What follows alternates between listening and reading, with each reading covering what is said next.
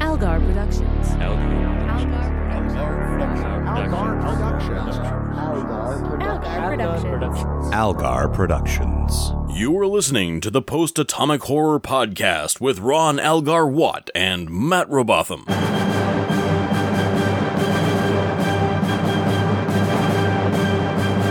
Episode 358, covering E Squared and The Council with Mark Bosco. Hi friends. It's it's another it's another this. It's another day. Uh-huh. But Bob's here. Yeah. So Bob can Hello. help us through Robert. this this whole this whole mess. I don't even have words for it anymore. It's it's just more of this. This thing. This thing. And Bob, you're one you're one of those people who who hasn't like you've watched it before. You you know what's going on, but Yeah. but you're not following along this time. And I So- I am not. I might follow along once you get to season four because it is less don't- Mm-hmm. terrible, I think, in season 4 But I this don't think season that's in necessary. particular is uh, Le- less terrible? I, I heard it was the best thing that has ever been created by man, and that all other Star Treks will pale in comparison to the mighty season four. Is that is that not accurate? well. There's my answer. Okay, fair enough. Uh, re- real quick before we get into it, I did want to address one quick thing. This is actually serious. Um, uh, in in the last episode, we had talked about um, the Tapal uh, drug addict uh, plot line, um, and a listener called me out correctly for saying that um, uh, I didn't believe Tapal was weak enough to be a drug addict, and. I feel bad about saying it like that. That is that is not what I meant. Yeah. Um, I know addiction is a disease, and I know it's a thing people struggle with, and it's very difficult. And people who struggle with addiction are not weak. What I meant was in TV terms, in the sense that when someone on TV coughs and they're sick, like TV deals with very unrealistic, very sort of broad caricatures of real life things. And I meant it in that sense that, you know, on TV, if someone uses drugs, that is shorthand for they are weak. And it's wrong. It's wrong that TV does that, but they do. And that's what I meant. And so I apologize for that.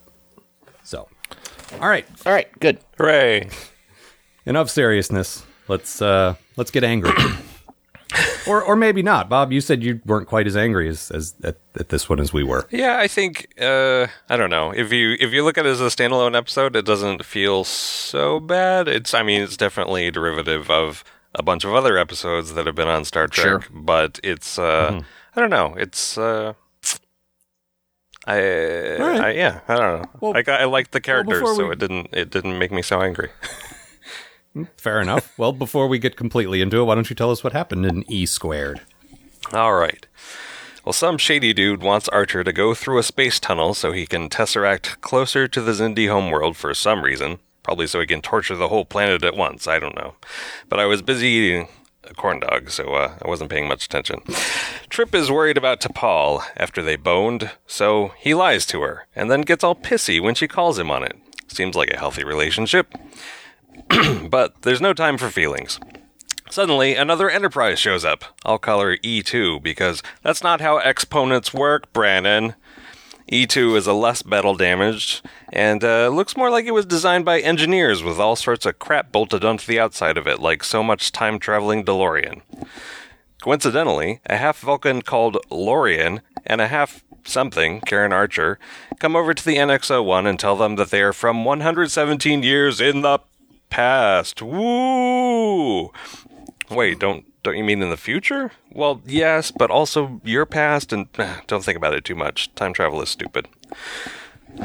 They've come to warn the NX-01 that they'll fail to make it through the tunnel because bad guys and something something warp drive doohickey turns it into a time tunnel instead, and the NX-01 gets catapulted into the past and becomes the E2, and everyone gets very very old and crotchety. Archer, of course, thinks this is some kind of a trick, a ploy to start a war, but Phlox confirms that, yes, they are who they say they are, and also that he is now the father of two thirds of the Enterprise crew. So, they join forces to make the Enterprise faster and more intense so they can warp to the rendezvous on time. Only, old T'Pol warns young T'Pol that one day a kid or some crazy wild eyed scientist may show up and oh, wait, no. Warns her that maybe the ship will blow up if they do this. So Archer decides this isn't the best idea, but Lauren says, Lorian says, screw you, I'm going to save some lives, and steals the NX-01's plasma injectors. Archer, in retaliation, beams away the E2's Ethernet cables, power adapter, and a rug that really tied the room together. Lorian surrenders himself so Archer can yell at him in the brig, but then Archer suddenly turns and he's diplomatic and offers to work together. It's all very strange. The E2 swoops in to fight off the bad guys that they knew would be waiting for them at the tunnel, which seems like an obvious solution, and the NX-01 makes it through the tunnel with no trouble at all, making me wonder what the big deal was in the first place. Also, Malcolm falls in love with his mom, or maybe his mom never existed? Ooh, the end. If only it were the end. Bob, I'm reading along with your uh, with your summary here, Uh-huh. and the way you've got Archer suddenly turns, it lo- it reads to me like Archer suddenly turns into a diplomat, like someone suddenly turns into a werewolf. I mean, uh, for a Brandon Braga episode, that is more plausible than turning into a diplomat. like the moon comes out and it's full, and Uh-huh. Archer looks up to it and gasps, and suddenly Mm-hmm. he turns into a better person. That's what the woo was. That was him howling at the moon. Uh, I, I do have one point of clarification. Does eating a corn dog require so much of your focus? Apparently. I don't eat many corn dogs because I don't care for them, but I will say that when I have eaten them, it has taken all of my all of my uh, energy and all of my concentration to make it w- through one. It's very I complex just food. want to make sure we're all on the same page here. It's a batter dipped hot dog on a stick, right? It's not like you're calling something else a corn dog that I'm not aware of. I don't know about you, Al, but I'm always worried about biting the stick. I, I would say it's delicate cornbread wrapped around a delicious meat sausage on a stick. Yeah, that's batter. It's just like made of corn, but it's still batter. You're listening to Corn Dog Talk with Ronan Gawat and Matt Rabat. Uh, Hey, hey, hey, hey. You know what you would call that show. the, post atomic corn dog. the Come po- on. the corn ato- atomic dog. Yeah. Some variation thereof. Get Vishal to cleverly hide a corn dog in the logo. Delightful. This Yep. week, my bad thing is corn dogs. Not very good. Oh, we're gonna get a, a, a stirring debate going here because Bob is is uh, adamantly pro corn dog. I'm My- neutral, so we got a nice. I don't know. I on don't the know that panel, I'm. we have represented all the all the opinions. I don't know that I'm adamantly cor- pro corn dog. For they they the just sake of this argument, you need to be. they just happened to be in the uh, in the fridge at work when I was watching this. so Nah. My alternate title for corn dogs is wheat sausage. By the way, Oh, corn, Matt, corn. It's not wheat. It's corn. That's, that's it's right in the name. yeah. Okay, I but mean, it's if someone corn is grass, gluten Al. sensitive, that's going to be a big issue. Yeah. I don't know if corn is a grass. We better ask Bill Corbett. Uh, this this uh, I did not care for it, but let's let's get into this, Bob. You because what I was saying before, and and honestly, I don't care if our regular guests are, are following along or not. It does not matter to me. I would like you to watch the two episodes we're discussing, and then I don't care what you do. That's what I did. But yeah, that's that's fine. Um, but I am interested in the experience of people who are following along every week, as opposed to the people who only watch bits and pieces, because they seem people seem to take episodes a lot better when they don't have to watch every single one of them. And that's that seems to be why people tend to like episodes that we hate because.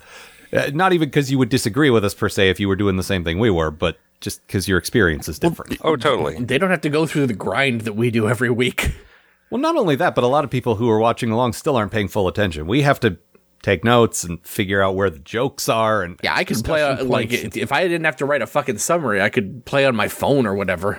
yeah, just about everyone who has defended the show has backpedaled and said, "Okay, but if I had to watch it the way you guys watched it, I would hate it." I mean, even when I was just watching it on my own, you know, when I watched through the first time, season three was Right. such a slog. It was like, you know, everybody's acting in the worst possible manner. It doesn't seem like, you know, they're, uh, you know, adhering to Starfleet i- ideals at all.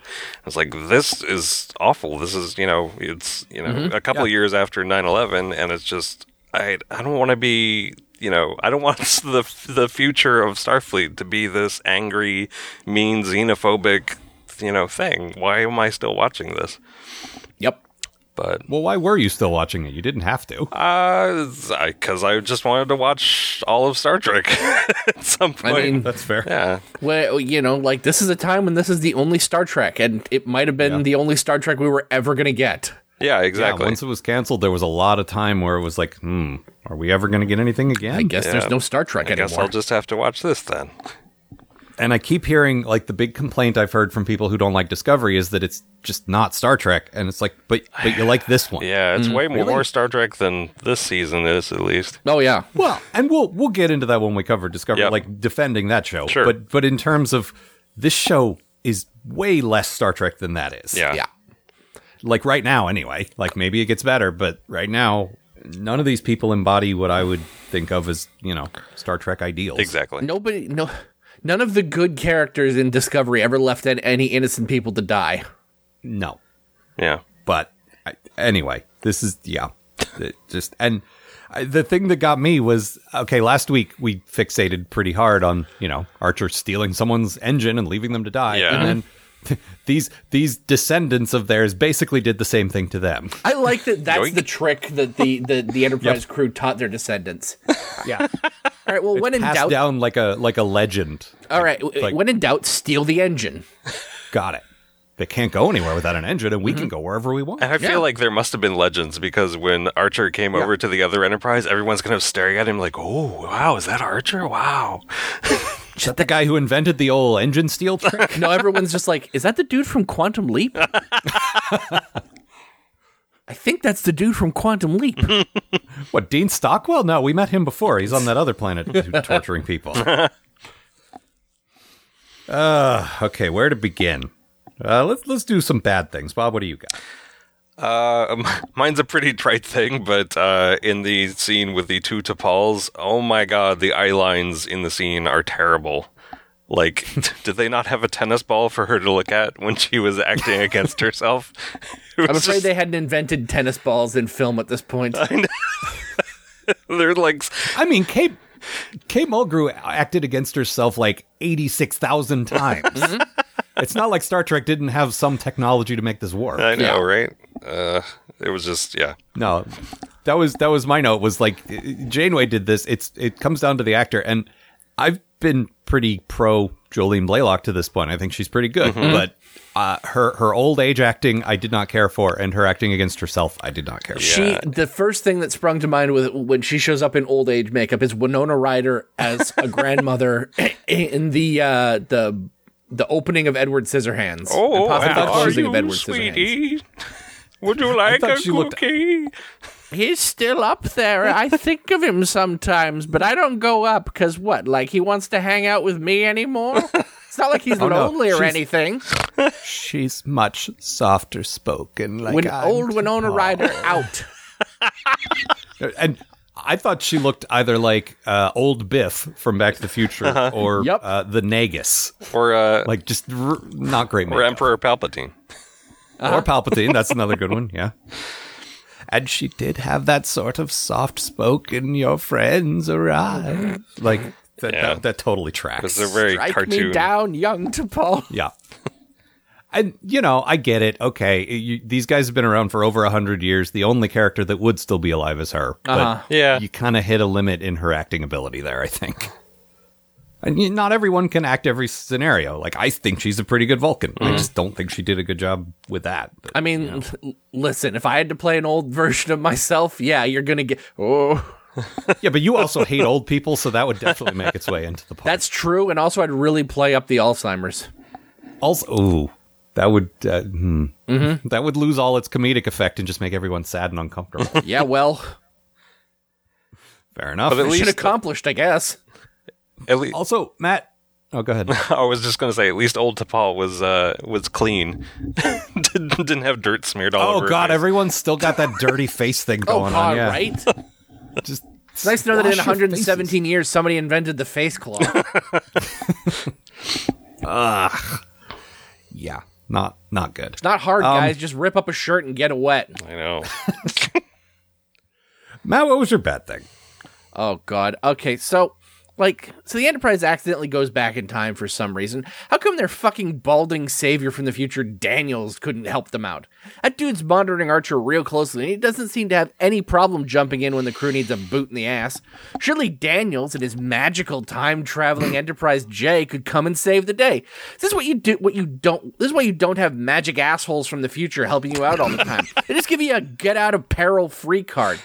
The only people who should be coming back from the future are murderous steel terminators. And they should only do it twice before the series gets old and confusing and not very good. I will counter with uh, the uh, Sarah Connor Chronicles was actually pretty good. That's what I hear, but I can't speak to that because I hadn't seen it. Yeah, fair enough. But every Terminator movie after fucking um Oh no, I'm with you there. yeah. I don't know. I've, I li- I really uh, I liked some of the stuff that they, they did with the future people. I like some of the characters. Um, I don't want to step on one of your things, Al, but it was just the it was new interesting characters at least you know for this one episode and um I don't know, Al you were you were gonna say that there's like no stakes because they're not supposed to exist anyway and why No, every time we go to an alternate timeline or whatever, it's like, well, obviously these guys aren't going to keep living. Mm-hmm. So Yeah. either they fade into non-existence or they die. Yeah, but That's- if the- those if- are the two outcomes. If the writing's good enough that I give a shit about these guys, then suddenly that's interesting. Yeah. You know, like Okay, but you're I like, can- oh, I like I these can guys. I don't name- want them to not exist anymore. I can only name maybe three times that's happened in all of Star Trek. Exactly. Usually they try this and it's terrible. Like you really have to work hard. I feel Hmm. like they had, like, for the first half of the episode, I was invested in this other crew. And then it wasn't until they pulled the, oh, well, all right, well, they're not going to do what we want. Then we'll just, you know, steal parts of their engine and run away that I was like, okay, whatever, screw these guys.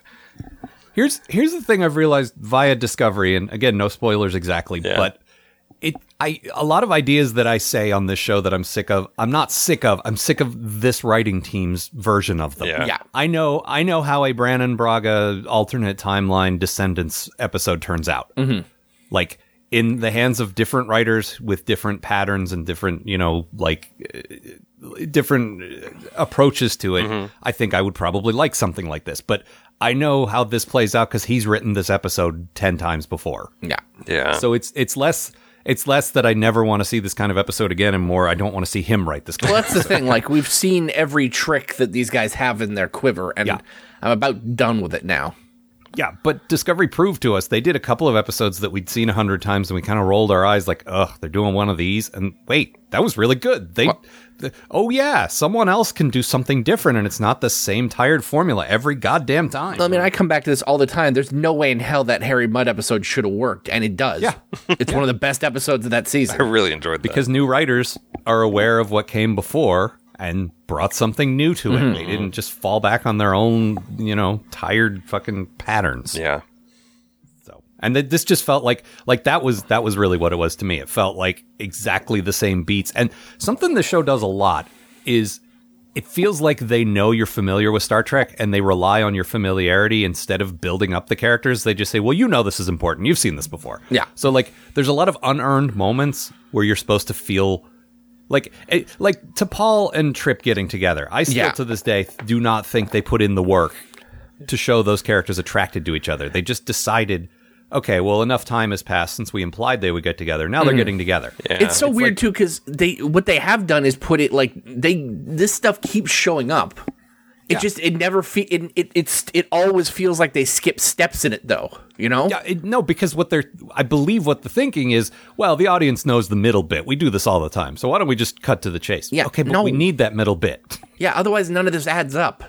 Yeah. Although I did And they do all the time. Oh, go ahead. I did like the um, the moment where uh, you know the the future guy who was the uh, son of Trip and T'Pol, uh, you Mm-hmm. know, we had actually had a moment with Trip because you know Trip had died at some point, you know, when he was Mm-hmm. a teenager, and he actually you know got to tell him you were a good father, and it Yeah. was it was a tiny little moment, and yeah, I think you know in the context of the episode, it, it actually had emotional resonance.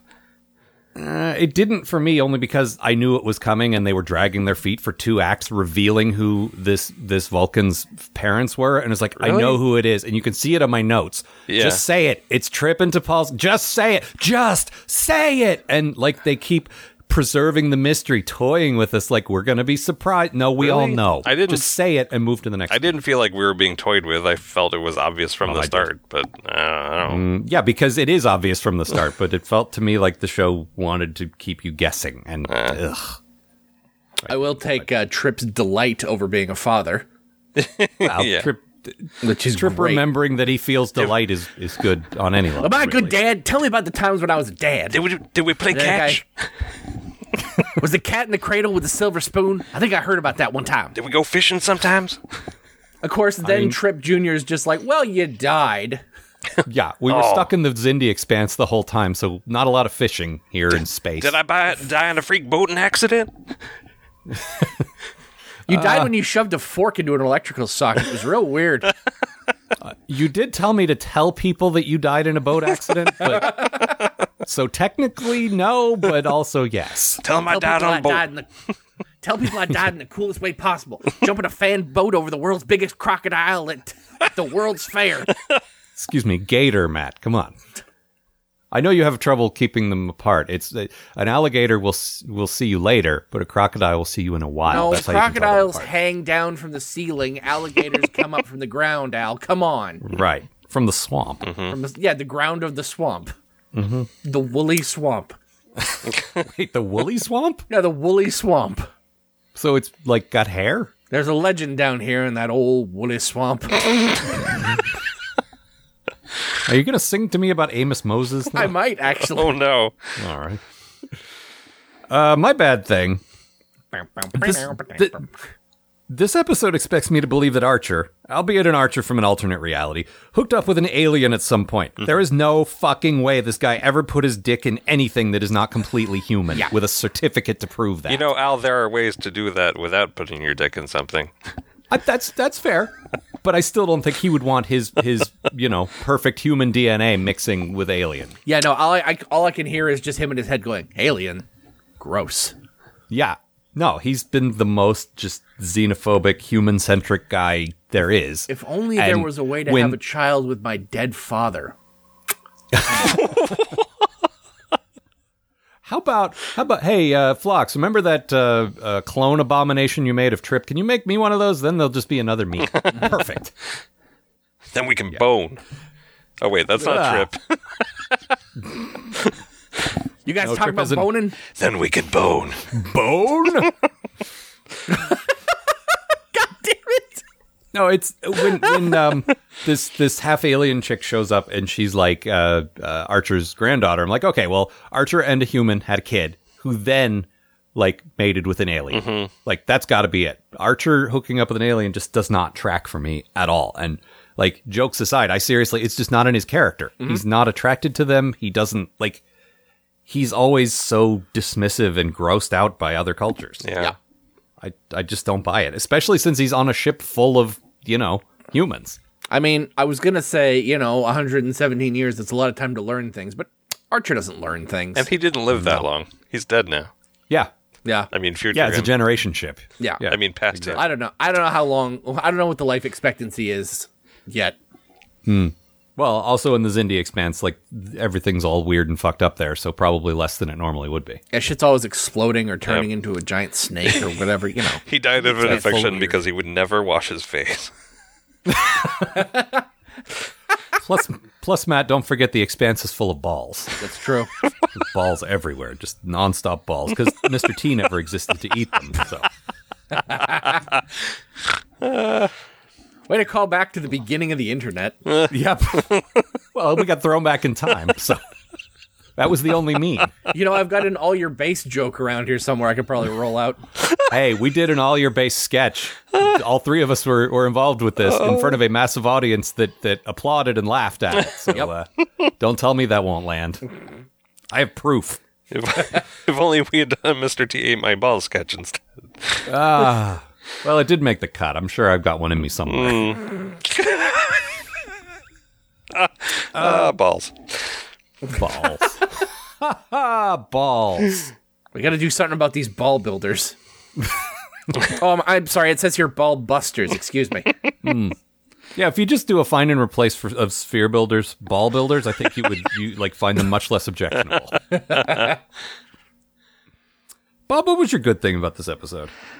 Um, my good thing was uh, that it's a time travel episode, and uh, you know the character, the captain of the E two, is named Lorian. That just delighted me.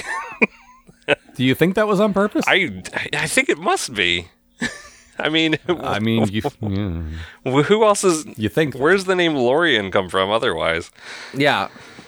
I, I mean, I don't know. They they come up with dumb alien names every week. I suppose. They, I I feel like they have a character generator that just you know comes up with these. I could have It's, been, it's definitely possible. Maybe it's just it could coincidence. have been much worse. T- Trips like and, and Trip meet your meet your your son Tim Machine.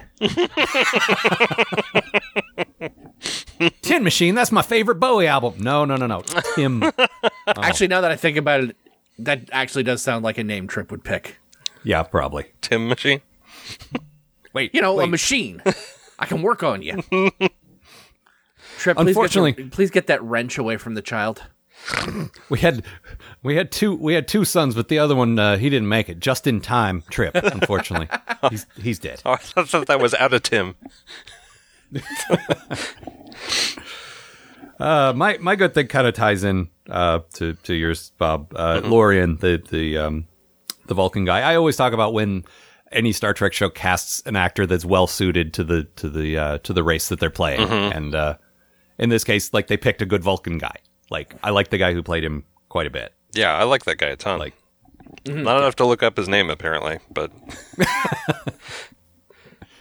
No, I, I we don't even remember most of the names of the like the primary cast. So why why would I look at yeah, that up? I feel like I've seen him before, like in some sort of like you know, uh, you know, regular Earthbound space drama or something. You know, like Sure. the one of the Apollo missions or something like that. He seems like that sort of guy. Yeah, it might be. He he had that. I don't. And it's kind of an indescribable quality, but like a good voice and just the right physical appearance, and uh, I I liked him. I you know I wasn't as invested in the character as you were because I knew you know Yeah. nothing that happened mattered, and I knew by the third act they would reveal this, and by the fourth act this would happen, and then he would go away. But I, I So, felt like in the early on, it was like he actually was a way better captain than Archer was. He like fe- felt Wow. level-headed, and he was like you know being diplomatic and had you know some good sense and was you know talking to people and making progress and actually working toward a goal. And then You're absolutely correct. and then he just decides to you know steal parts of their ship and run off, and it's like well that all went out the window. Well, I, you're you're absolutely correct, but I also think uh, Porthos would make a better captain than Archer. So I mean, clearly. and he would be sticking his head out the the, w- the, the window on the bridge. So. like they'd have to build him a special helmet so he everyone's could just- survive the experience. Everyone's just sucked out into space. Porthos is there with his tongue sticking out. Woo! I feel I feel like like um, Phlox built him a, a helmet so that he wouldn't die doing it, Mm-hmm. but everyone else would. like what you're describing would still happen, but Porthos would be fine because he'd have a helmet. Fair. or maybe that's when they designed the uh, invisible shields like they had in the animated series. so you get the full visual effect without ruining it with the helmet. Now, see, these were originally invented so that Admiral Archer could walk his beagle in space. Except he always made like lesser crewmen do it. Go go take my dog for walkies, crewman whoever. You're gonna need this bag. Can't we just let it float out into space? No. No. You think I want a dog turd flying into a ship somewhere? let's start. Let's start a war. Hey, we talked about this before. They collect into it their own asteroid or something. Oh God, Oh, that's Uh, unpleasant. Matt, what was your good thing? where no man wants to go before. Matt, what'd you have for a good thing? uh, it turns out that Malcolm Reed dies alone, so you know I would have bet good money on that. Yeah, they're all like taking a peek into the Christmas presents of their future. Like, uh, who who'd you hook up with? Who'd you Yeah. hook up with? And Malcolm's like, I hooked up with no one. I died alone. Nobody loves me. Ah, that's that's a that's The a Reed family dies with me, Malcolm Reed. Uh, what else? Anything? Ugh. Uh, what the hell else happened in this stupid fucking episode? Nothing that mattered. Let's see. A lot of lot of just running in place. I mean, both of these episodes really just like could have not happened. You could have just scrubbed both of these from the order, and the serialized story would end up exactly the same. Nothing in these episodes really has any effect on anything because they created a an obstacle to their next point in this episode and then solved that obstacle in the same episode. So it's it's basically like running in place. Yeah. Oh, I did notice the uh, when they were the future folks were telling them what happened. They did these this like uh, grainy flashback footage. Oh, it was like, wow, that's the exact same trick that I used in uh, digging for the truth and twenty other things that I edited for. Oh uh, yeah, back when Discovery. you when you edited shows for cable. Yeah. So that is that is a well worn editor's trope. So let, us just Yeah, and throw this this, is- grain filter on it. This is 2004. It was already well worn at that. Yeah, oh point. yeah, definitely. Yeah. No, I thought it looked like a uh, an old um, uh, infomercial. Getting thrown into the past is painful. Ouch. If only there was a better way. also, they left the ending ambiguous. Maybe these guys didn't die. We still remember they existed. Maybe they'll come back. Oh god, I hope not. yeah, please. Thank you. This is not something I feel like we need to follow That up doesn't on. seem likely, but okay. No, but that's they kind of like winked at the camera at the end like, well, maybe we'll see them again. No, maybe we won't. Yeah. Nah. All right. Anything else?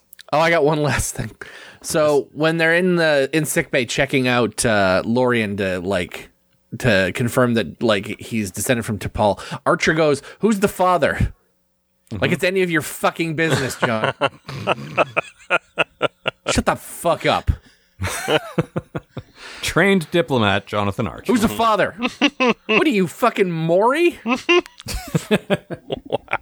that's a deep cut. Thought about that guy in years. Nor should you.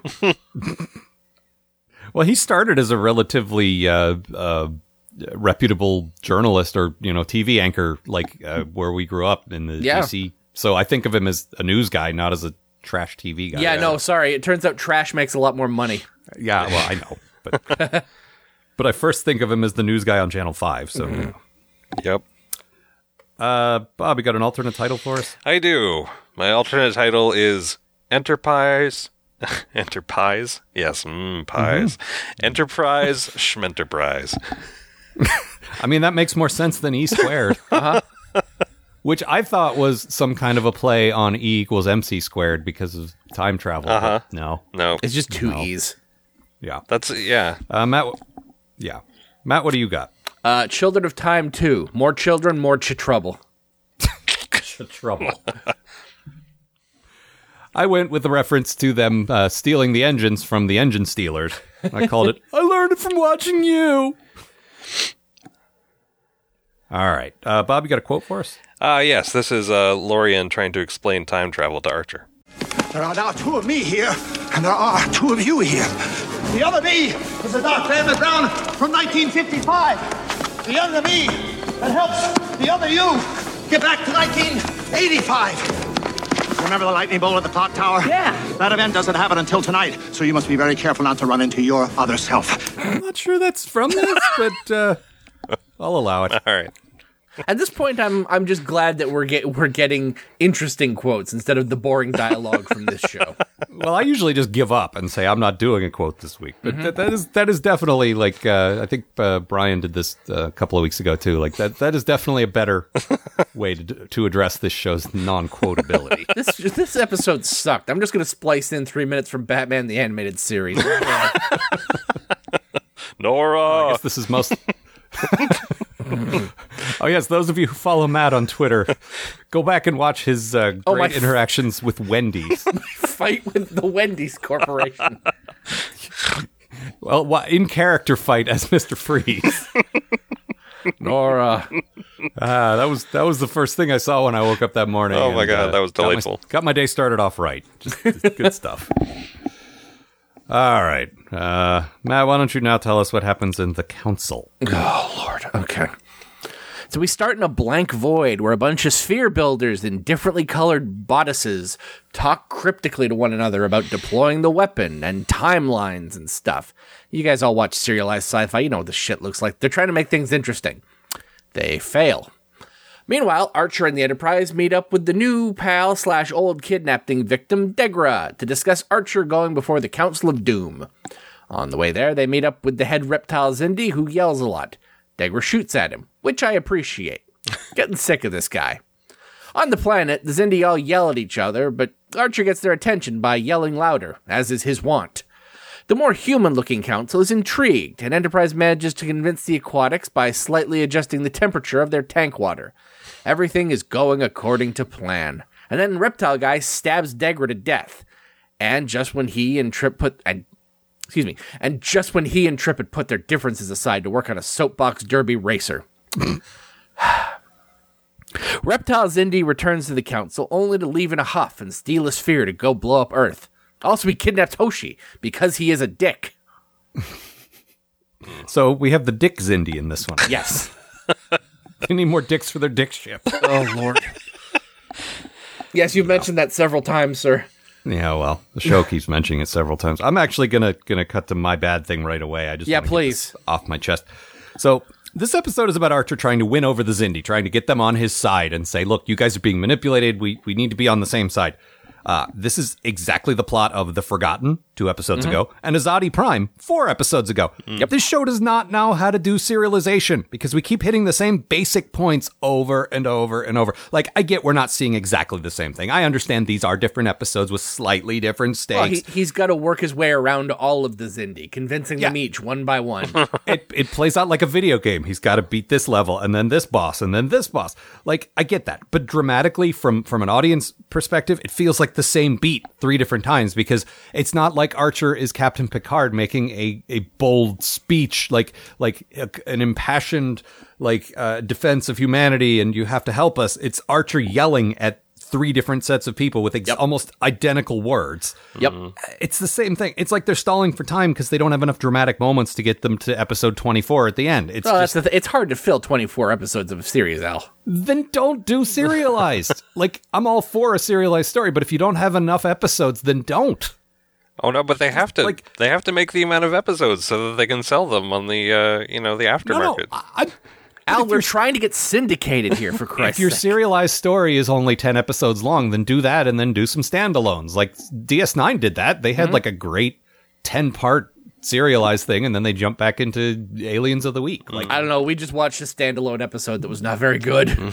That was ostensibly part of the serial, though, because they're supposed to go meet Degra, and they got like waylaid by Jack Assery, and then they overcame the waylaying. Like, you know, it's it's like I just said, like they were on their way from point A to point B, then an obstacle appeared, and then they overcame the obstacle within the same episode. So it's like it never happened. Mm-hmm. I want to change my good thing it's so it's when you say jackassery. oh, I was just quoting Venture Brothers. I can't take full credit. Oh no.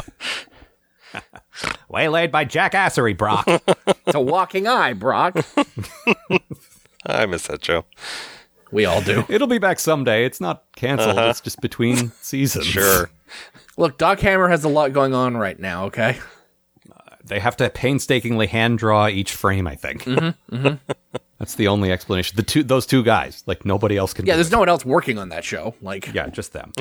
that's why it's so great. But yeah, and I think Jackson Public works on another cartoon now. could be. anyway, it just it bugs me because seriously, the plot of this is almost identical to the plot of of two other episodes we just saw. Oh, yeah. like Archer and Archer's not a good enough like you know Well, debate there's no guy. Yeah, there's no riveting diplomacy because he's so fucking bad at it. No, you could do this same episode, like three variations of the same episode with someone like Picard, someone who's great at convincing people through his rhetoric, but Archer is not that guy. Yeah. It's just Mm-hmm. Have I dull. tried cutting off the fingers of the person who's getting in my way? Some of these aliens have way more knuckles than humans, so I could I could do this for I a could while. fucking go all night. Yeah. Uh, Bob, what do you got for a bad thing? Uh, my bad thing was that uh, someone left the spark machine on in engineering. This is how you get fires, Trip. I, I have a note on this from the last episode. Engineering gets set on fire a lot. It's like, How is it on fire again? It's because they keep leaving the Maybe- spark machine running. It's like in the Maybe T'Pol's quarters are like adjoined to engineering because she's got those candles going all the fucking time. pondles. Well, and of course, the Enterprise cow keeps kicking over the Enterprise lantern, so You gotta have the Enterprise cow. I was just very amused because there's there's like I mean massive massive amount of sparks. It's like way more yeah. than you would ever get from like you know welding something or whatever. It's just like where is this coming from? And then it cuts to the scene in the hall and there's like some dude in the back that is just like literally holding a device that sprays sparks everywhere. Yep. It feels like, and, and we praise the visuals on the show so much. Like the, Mm-hmm. the, the effects and the set and the and the makeup guys are usually pretty on point, Mm-hmm. but some of the shorthand they're using to show that the Enterprise is in trouble, like the dirty faces. Yeah. I think the Sparks falls in that category. Mm-hmm. Oh, yeah. Like, okay, we need the audience just tuning in to know we're in trouble. Uh, Sparks, there, something's broken. Good, Yes. done. My favorite was still like three weeks back when a dude ran by engulfed in flames because of how on fire engineering was. You got to stop, drop, and roll, pal. There you go. Get back to work. Yeah. I got an idea. I'm going to throw beers at him until he's not on fire anymore. That's how the volunteer fire department in Florida works. just shake up the can first. How you doing, Mike? You still on fire? ah, hell. Look, Give it. Give me Captain the whiskey. Said, that ought to do the trick. Captain said we don't eight, got eight hours. We got to do it in two. So uh, you better take care of that. Maybe I could use this bottle of champagne instead. It's a little bigger. Ma, the French champagne. there. Now you're christened. Matt, what was your bad thing? Uh, let's see here. Um, I'm not impressed by the sphere builders. Uh, they look like somebody smooshed the Borg Queen and the female changeling together, and remind me of Star Trek shows I would rather be watching.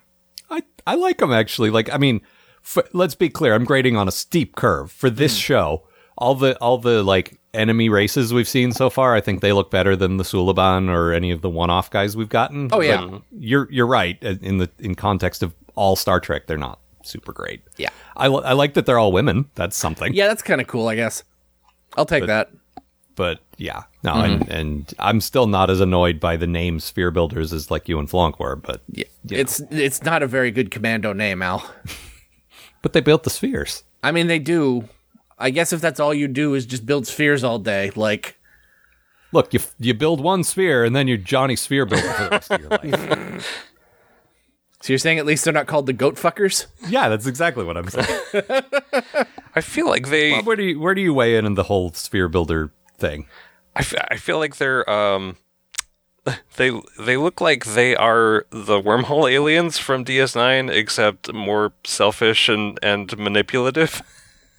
Well, their their environment is just like that with the washed out light. Yeah. the, the alien design, like because we never saw what the sphere- what the what the uh, prophets actually looked like. They always looked like guys we'd seen before. So Oh, oh, I suppose you're right. yeah, they always appeared to Cisco as other guys. Yeah, I kind of felt like I had seen them and they looked kind of like that, but maybe I just was Mm, conflating the two. So Yeah. no, he was always like because they were always drawing from his memory. So like whoever happened to be in that episode, basically, like yeah. they'd appear to him as Kai Wynn and Kira and Odo and all Mm. that. Yeah. But it, but it's that it's the effect. It's that washed out like Yeah. like all you see is light. Like you know, yeah, they're in That's this white probably why you're thinking void of them, kind of 'cause- thing. Yeah. Yeah, yeah, exactly. yeah. but then yeah, as Matt pointed out, I think visually you might also be thinking about the the uh, changelings because there's definitely a bit of that in there. Yeah. Yeah. That weird smooth face. Yep. Yeah, I thought I think they're fine. I I kind of like the design to be honest. Um, yeah, just of the makeup, but it's not. I don't know. Not that it doesn't you know super stand out. The o- the only thing I do like is that their bodices are apparently gold, silver, and bronze, so that you know like how well at sphere sphere building they are. or Yeah, indeed their leader goat obviously fucking. got a gold, yeah, but then there should only be three of them. The rest of them don't. Place, and they should be so standing shouldn't on be- boxes of differing heights. Yeah, of course. you also had sort of a of a secondary bad thing here. yeah, Flox also mentions he has a tapeworm. Way to make me throw up, Enterprise. Oh, everything. Oh I yeah, should throw off. Good dieting technique. I I just uh, the the big thing in this one is that we learned that there was a sixth Zindi race, the bird Zindi Yep. or avians, I guess they called them, Mm-hmm. and and I was disappointed we didn't get to see them. Like they would have been much more visually interesting than like the three humanoid ones. Like I Yep. like the I like the Zorak guys, I like the fish guys, the lizard ones are okay, but bird ones would have been very cool. Well, we saw one of their skulls and it had teeth, which was kind of weird. But Yeah, birds with teeth. I don't think there's anything worse than that. I don't know. We see fish with arms. Like, Fish with Armus. Hey guys, yeah. I mean, th- you know, I they're all believe I can humanoid. fly. Uh, he just drip everywhere. It'd just be like um after like the Exxon Valdez Valdez, however you say that. You know, like just oil. Oh, yep. Yep. But yeah, the birds indie would have been cool to see. Like, yeah, we saw their skull, but that was it. Like, I Yeah. wanted to, Yeah. those They're guys. all uh, would've been- they're all just Big Bird. see, I pictured we we saw some bird guys in the the animated series. Oh, that's right. Would have been cool if they'd been tied into them somehow. but nah. Instead, we get to watch monkey guys and slightly different monkey guys. It's good And to meet you. occasionally, what's up? It's good to meet you, Captain Archer. How would you like to meet my friend, Mister Snuffleupagus? Captain, I'm not detecting a second life. no, I just like we we see the guys who are the easiest to do makeup on, and then occasionally when we have the CG budget, you get to see the Zorak guys for a second. Yep. It's like you guys set these up. If if you're not if you don't have enough to pay them off, then why did you do it in the first place? You Mm-hmm. know, like oh these these are the these are the rubber mask guys. Here- Here's who you're mostly going to be seeing. Mm-hmm. Yeah. It's just just a little disappointing is all. yeah. I'm I'm all for like more elaborate aliens. Oh yeah. I mean, but, but even at the time, it was you know it was cool that they were doing that at all because you're you're Yeah, it getting- absolutely Mm. was. yeah It's just like I said, they established some like the fish guys and the and the the insect guys, and we barely see them. yeah It's like I I'd love to spend a whole episode with one of them, but I guess Yeah. it's just out of their budget. So yeah, yeah. so cool. I like I them. do like the insect guys. Yeah, me too. I like the, the fish guys. Honestly, are probably my favorite just because they're so like completely different from It's anything I've su- seen Mm. in it's Star such a Trek. unique dis- like look. yeah. I- and you know, it's it's not exactly unique. Like there's Well, no, you know, they look like there's they an s- Oscar-winning film about it now, but Yeah. you know, No, it looks like they stapled a guy to an eel. But you know, like I'll take what I can get. but for Star Trek, we haven't seen guys who live in anything but air before. So Yeah. yeah, you know, it's nice. I mean, we have seen like one-offs once or twice. there was a but whale. you don't see them very often. Yeah, that's well. Yep. Were there whales? There were guys who talked to whales. in the past. yeah. Well, Captain, there be whales here. Yeah. We don't know what the guys who sent the whale probe look like. Oh well. All right. They're just We big just saw their whales, probe. just like They might be. That I like I it could be, but we never saw them. We only saw their probe. So who? knows? want someone to talk to. It's just it's a whale wearing a headset. Yeah. Controlling that probe like a drone. with his little Hello? Xbox controller. Yep. Hello, Earth. Are there whales there? Hello. Uh. Timmy, don't vaporize their oceans trying to say hello. I'm not, Mom. God. Uh, Bob, what was your good thing? Uh, I thought the design, uh, the uh, the weapon was cool. The kind of like a spinny clockwork steampunk looking thing, Mm-hmm. which I, doesn't necessarily make a whole lot of sense why it would be that way, but it looks cool. I like the, Nope, the you're intricate right. design of its, you know, kind of that. Uh, what do you call it? Like an orrery or something, where it's like you know, got Well, lots of sorry, lots of things spinning on sort of different, like um, different planes, like um, Yeah. like a gyroscope, like kind of multiple thing. shells, and they're all rotating against each other, and yeah, Yeah. I don't know. I'm not a No, they- sucker we for that gotta- kind of thing. No, we liked it too. Actually, Yeah. um, and this is one of the times because you're not following along. We s- we got a, actually a really good look at it in an episode with an alternate future that ended up not happening, but uh, oh, the disgust in your voice. where it, where it went and blew up Earth, and we got a, a good look at it. And it is it is a neat looking thing. Somebody pointed out, and I don't know who this was, and I apologize. Uh, I don't remember, but I I believe a listener pointed this out.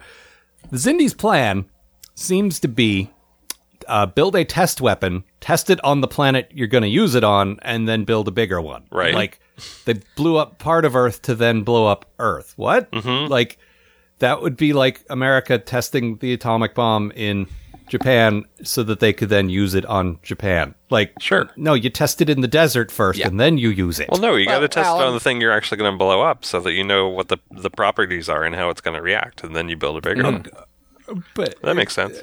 but then they'll get mad and send people after you, like they've done. Oh, Well, Al, I'm going to point out that uh, there's no subset of Zindi called the smart Zindi. Uh. That's true. Maybe they're extinct. Ooh, or maybe, maybe they just evolved into skulls. I mean, that is how it Skulls works. yeah, the the birds indie aren't dead; they're just skulls now.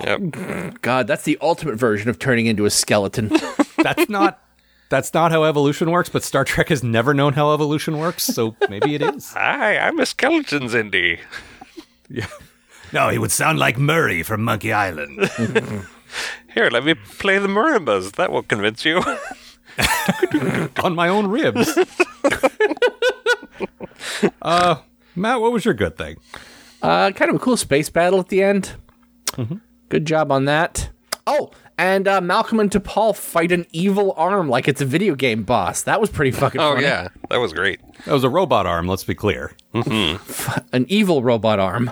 Let's let the listeners who aren't following along might think it was just a disembodied arm from someone's body. But um, no, basically, it, it killed the Mako guy, the nameless Mako guy they brought along with them. Red shirt. uh, and then they had History's to first wait. red shirt. and then they had to wait until the evil red eye in the middle blinked, and then they shot it in the evil red eye with their phasers, and then it exploded. and then they Mm-hmm. Yeah, it got was some like- Uh-huh. experience points. It was like the evil version of the Grabo arm on the Enterprise. Yeah, exactly. Trying to get a prize. Pew pew pew. You want to send Trip in for that? He's he's the best at the claw game, I, I imagine. I got a degree in claw game. I gotta get that little stuffed bear. Well, they just give degrees out for anything at Jacksonville University, don't they? Yep. Uh-huh. oh wait, there's a stuffed boat. I want to grab that. Trip Doesn't- majored doesn't in float, claw, but- Trip majored in claw game, and has a PhD in Gilligan's Island trivia.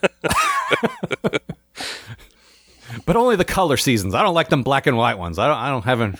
What's I even don't the have no point? pa- I don't have no patience for and the rest. if you ain't gonna call them all out in the theme song, I ain't interested. It's the professor and Marianne. Pay attention. God Um, dang it. That m- speaking of that bit with Malcolm though, there was a bit where Malcolm like the Mako gets killed and Malcolm just has this indignant like I can't believe so many people are dying. Like where did this come from? yeah, Like, Jesus Christ. it's like I was talking before. There's just so many beats that come because that's what the formula Yeah. says this is time for, but Yeah. we have not earned at all. Like And what happened- Malcolm hasn't.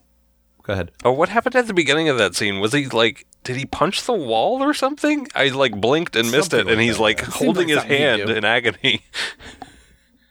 I, just think hate so. walls so much. he just he hasn't been particularly affected by any of this. He hasn't been particularly like like uh hesitant to send the troops in because it's dangerous and now suddenly he's just so angry about it. It's like where did this come from? Yeah. It just it bugs me that this show does that so often. They never earn their like emotional moments. Yeah. And it's the same with Trip making friends with that one Zindi guy. Like a couple episodes ago, he was so mad because this is the guy who pulled the trigger on seven million Earthlings, and now he's like, "Yeah, but uh, now we're friends, so uh, I guess it's okay." Yeah, whatever. What? Where did that come from? Yeah. Are you mad or are you not mad? Like we didn't see the in between part. I'm a lot of things. Well, he's you know the the uh, Zindi guy like you know pleaded his case and and Trip wandered off and then thought while other things were uh, happening in the episode and then then now he's I- fine. in in real life that would work, but on TV you need to see him like you need to see some Deliberating. evidence of that. Yeah. Some kind of have a conversation with someone or, or even a close up of his face just like thinking and then realizing something, anything. Yeah. I'm sorry. I'm just imagining a close up of Trip's face thinking. Yeah. Hmm. Yep. Scratching his chin. Well, I'll be. Go on. And if they were on Earth, he would then get up and, and run as he's had his revelation and a bunch of seagulls would take off. can't really can't really do that here. Oh my god. They're not seagulls, they're avian Zindi. Oh yeah, of course. But they're just skull skulls indie now. Yeah, they skulls that fly away. My good thing was uh, just uh, oh look, Hoshi's there for more than 8 seconds. Yeah. Like she actually had something to do and actually had a couple of cute lines and like oh right, she exists. I like that lady. I wish they used her did, more. But we we made jokes last season Mm. about how Travis is hardly in it, and now she's gotten the same. Like now it's more than just one of them. Now, now it's the both of them have been not in this season. Hard like they each had one episode, and otherwise they're like, like they always say, "Oh, she's running the translation for us," but she never like we never see her doing anything. Yeah. Well, they, you know, Mm-hmm. like- it's, it's very important that they have more time for Archer to yell at people. Yeah. And squint. Gotta squint. Dude, we, we also don't have time to wash his fucking face still. wash your face. I love that we all made notes about that. ah. Why are they so dirty? It's to show how tired they are. I, again, I know it's visual shorthand, but it's terrible visual shorthand. it's like back on Voyager when we knew things were going bad because Tom Paris's hair was mussed a little bit. yep. Same kind of thing. Yep. But Ed, your t- your visual shorthand, uh, it's not very good. Oh yeah. uh, what else? Let's Anything? see. Scanning the old notes. Yeah, I just have a lot of cup banging. Um, uh, uh, Bob, you pointed out in the last one we had those terrible grainy, like uh, flashback, flash forwards, flashback. 'cause Yeah. It was the future, but it was the past, whatever. But uh, Flonk actually pointed this out. He was watching this episode about an hour before me, and so I caught up to. it. I was like, "Oh yeah, I see what you mean." They're like heist movie intros where um, uh, Degra's uh, briefing Archer on what each of the Zindi races are like. Like, okay, the av- or the uh, the the insectoids are going to be like this. The Mm-hmm. the, uh, the aquatics are going to be like this. And with each one, they do that flat like the the flash of light, and you see like like Oh, a yeah. black and white. You know, like like with a heist movie. Like, Mm-hmm. okay, and then we break into the vault, and then you got to knock out the guards. Uh-huh. Why? why? like, I like when most shows try to 'Cause- get creative with the way they depict things, but this show just isn't very good at it. Honestly, I think it's because there's so many different Zindi races that you lose track of who does what, and they needed to like remind Yeah. the audience. No, no, that's fine. Yep. And they wanted to make a, an exposition scene interesting. Yeah. But I just don't think the show's very good at like. I wish they were because I like when shows get you know creative. I just I feel like they're not very good at it. yeah. Yeah, you are not wrong. Yeah. Matt, you were gonna say something. No, Okay. Wow. Bob, if you I got was, I anything don't else? remember it now. So Fair enough. Bob, you got anything else? uh, I got an alternate title. What do you got? I got uh, Legend of the Guardians, the Sphere Builders of Zindi. Uh, but but you put a you put an apostrophe in Zin- Zindi just to just. To, D. Well, it's I like don't know how to pronounce an Ga- apostrophe. Gahul. Ah, right. That that great uh, Zack Snyder film. about owls. Is that a Zack Snyder film? Yeah, it is. Wow, I didn't even know that. Yeah, I know nothing about it except that. Yeah, me neither. I know. I know it that, has um, owls. Like That's it. Mm-hmm. when they gave him the uh, the Superman movie, everyone was saying, "Oh, you mean for the acclaimed director of the Owls movie?" Really? That's so weird. We're owl movie That is, inspectors. that is not my go-to for what what a Zack Snyder movie That's the- is. No, Ah, no, it's well, no, not it's many's, or it's not many people's. Yeah, that's the only thing I know about it, though. So, uh, uh, Matt, what do you got?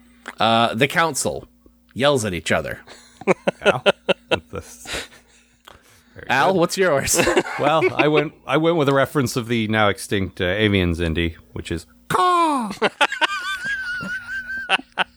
which is the a single syllable that can reduce Matt to uh, Ah, the funniest thing there ever was. to a breathless heap on the ground. uh, what do you got for a quote? Oh, yeah, this is the only part of the entire episode that I found likable. Honestly, it's a tiny scene. Trouble sleeping? That's weird. If things finally looking up, you'd think I'd be able to get some shut eye.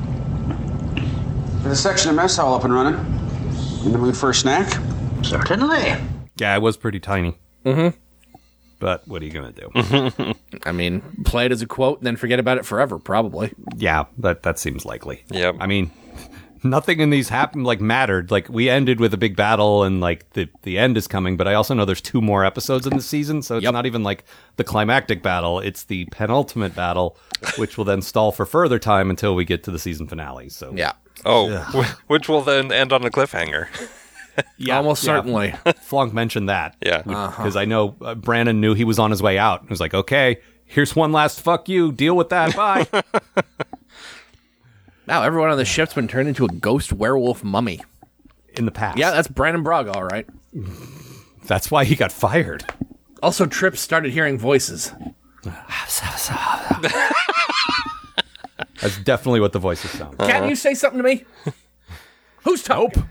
Yeah, I said za both za kinda za za. za. I know how you like to squint, and it's like voice squinting. so.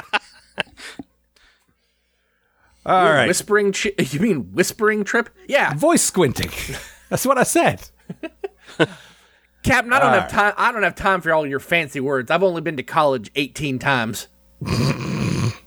Look, when I went back for my correspondence course in uh, in gator wrestling, I didn't have time to learn the right word for whispering. Look, Captain. I may not know much, but I do. But I do have a doctorate in how to identify different types of wrench. So maybe the only guy who would not embarrass himself in front of his dad. Almost certainly. Oh my goodness. All right. Well, that's all for this time. Bob, you got anything you would like to tell the people about? Oh sure. Uh, there's there's still the podcast called The Optical, uh, which is you know kind of revisiting uh, VFX and film technology, cool stuff. Uh, that is at opticalpodcast.com, and also been uh, you know posting some stuff about uh, some projects with uh, ceramics and electronics and 3D printing and all that kind of stuff at my other site, vixenlabs.com. All right. Uh, we're coming up on the end of the season, so if you want to send us an email, please do. Post atomic Yep. horror at gmail. Um, the website, postatomichorror.com. The Tumblr, postatomichorror.tumblr.com. Uh, we will be doing our big uh, Discovery, first episode of Discovery Live Show, June 30th in Seattle at the Pocket Theater. Yep. Super excited for that. Bob, I assume, will be there. I will. Like, I figured. You live like within walking distance of the venue, but I just want to be like, maybe I hadn't asked you yet. I don't want to be a dick about it. Like you, you'll be there. Bob, right? just Okay, to be good. clear, like Yeah. I will walk over. Okay. Okay. I'll br- I, yeah, I'll be passing by in my car. I'll, I'll take you. Oh, over. thank you. I just I just want to make sure telling the people that like yeah this this guest you're hearing will be there. Well, I assume I don't remember if I've asked you yet. this very popular guest that you definitely want to meet. Look, one of the one of the selling points is you don't just get to meet me and Matt, but like seriously, you'll be there. Brian will be there. Caitlin's talking about being there. Amanda will be there. Like a lot of a lot of your regular uh, people you hear on the show will be there. So that's that's an exciting. Nate's going to try to make it down. Yep. So Mm, I'll be there in my Melody Rebel cosplay. there was talk of cosplay. Like Caitlin brought up, she might put on her Seven of Nine costume. So now other people are like, hey, yeah, me too. So uh, so that's a thing. Uh, so look forward to that. And Yep. uh, next week we'll be closing out the, the, the horror that is season three. So uh, Hooray. be happy for us for that. I guess, yeah. All right. Uh, see you, folks. The Post Atomic Horror Podcast is a co production of Ron Algar Watt and Matt Robotham. Copyright 2018. Please don't sue us. We're, we're, we're still just doing this.